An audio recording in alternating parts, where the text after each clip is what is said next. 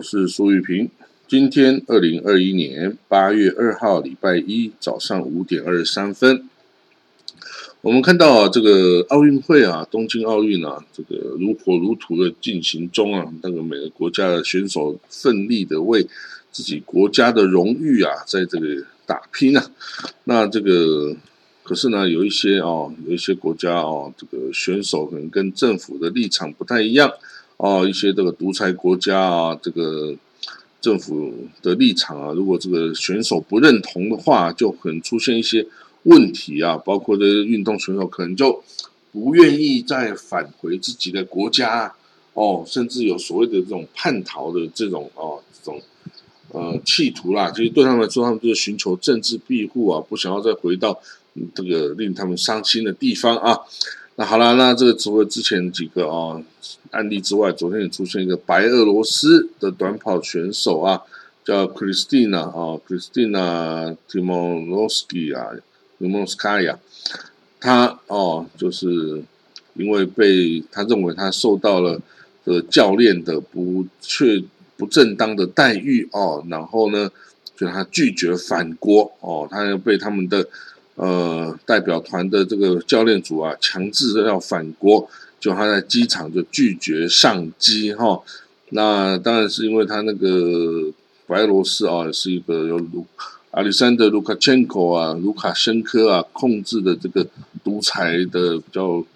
比较封闭的国家了哈，所以他就不想要回去，想要寻求这个德国的这个哦或波兰的政治庇护哦。那这个事情就啊还在处理中了哦。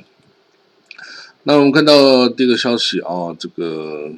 大家知道，这个德国跟以色列关系是很好啦。啊，但是之前当然因为有之前的纳粹的因素，那德国啊，这个二次大战后，它是深自反省啊，然后对这个犹太人做出各种各样的补偿啊，那对以色列这个犹太人的国家也是非常非常的这个友好啊，哦，然后这个各种军事装备啊、援助啊，然后什么通通都给以色列了。以色列之前的以色列之前从德国弄来都是什么海豚潜艇，好像也都像不要钱一样的哦，就德国就做给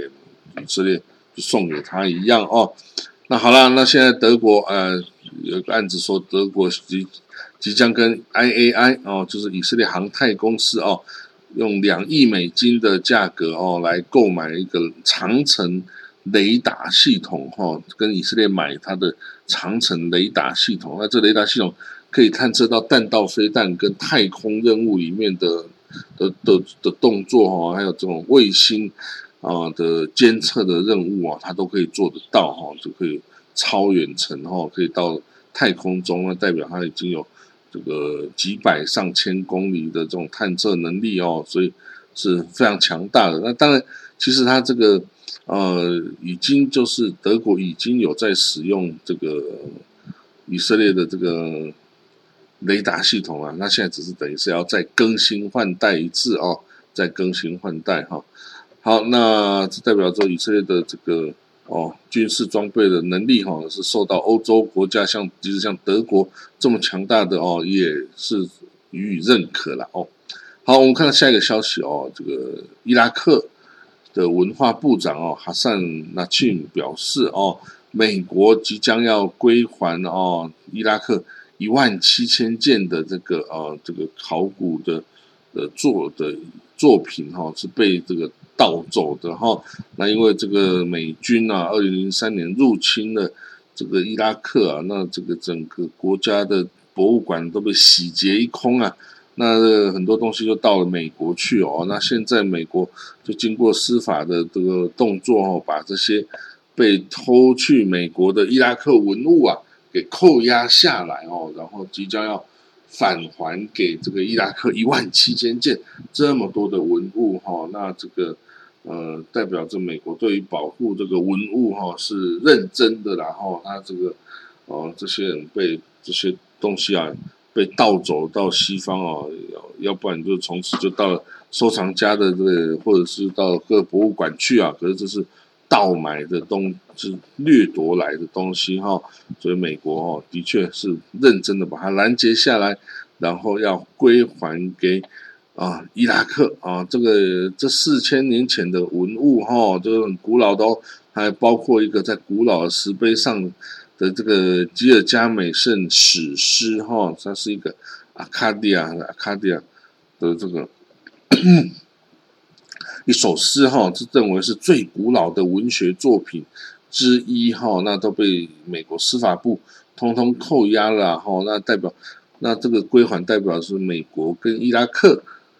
关系十分友好啊，所以这愿意一起合作啊，把这些文物哦送回他们的家乡哈，所以这个大家要知道，这个越来越看得出来。伊拉克哦，在美国中东战略中哦，是扮演一个角色，所以美国是很愿意尽力的去让他诶感到高兴跟满意，然后所以这跟之前哈萨达姆森控制的伊拉克哦是完全不一样的哦。好，那这个大家也知道，这个伊朗啊，这个最近攻击以色列的船只的这个事情，引发了很大的风波哈。那这个有很多这个猜想哈，那以色列。也要开始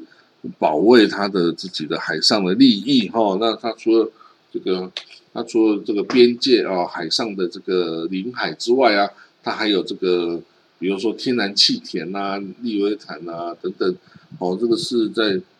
公海、公海上的这个哦天然气田，哎，那你也得要保护啊，因为这外伊朗的船只来就攻击你，这个影响你的天然气。的这个怎么办？哦，所以哦，这个以色列哦，那个船只啊，也都得要到这个外海的天然气田啊附近来巡逻哈，来这个哦保卫它的这个武它的这个哦这个设施哦，不要被可能的伤害哈。那这个很严重哦，那这个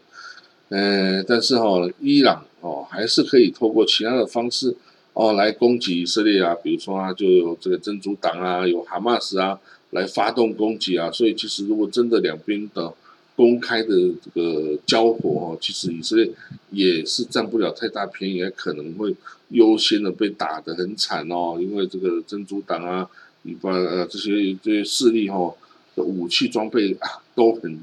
都很精良又很充足，然后这个以色列。哦，不要以为这些呃民兵组织哦就是没什么能力，其实不是。他们在伊朗的供应下，哦，这武器弹药库是装的满满的，然后啊各种新式装备，各种以色伊朗发明的无人机啊，都已经装备到这些哦傀儡势力的的手上了哈。所以一旦要打仗干起来哈，这个以以色列不可能毫无损失然后你当然可以打他们，但是打付出的代价。跟所得的利益哈，有时候可能根本就哦不符合这个标，不符合这个对等，然后那这个当然以色列的船只被攻击啊，这罗马尼亚籍的船长还有一名英国船员就被攻击死亡，然后所以对于这件事件呢，以色列也在跟很多国家哈，欧美国家合作啊，想要在安理会里面哈这个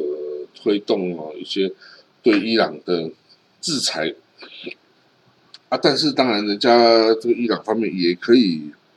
评论啊，也可以反驳啊。就是你就一直不断攻击我在叙利亚，我在这个不同地方的利益嘛，所以那造成我的确我的圣城旅也有很多官员哦，领导被杀嘛哦，那所以我这是报复啊，你打我，当然我报复嘛，哦啊，所以总是有方法去反驳的啦，吼，所以这个。到最后还是要看这个拳头大哦，拳头大就是哦为为主，然后你如果没有办法在拳头上压过别人，你要用这个文宣啊，用这国际组织的这种哦去让对方低头啊，都是没有办法的啦。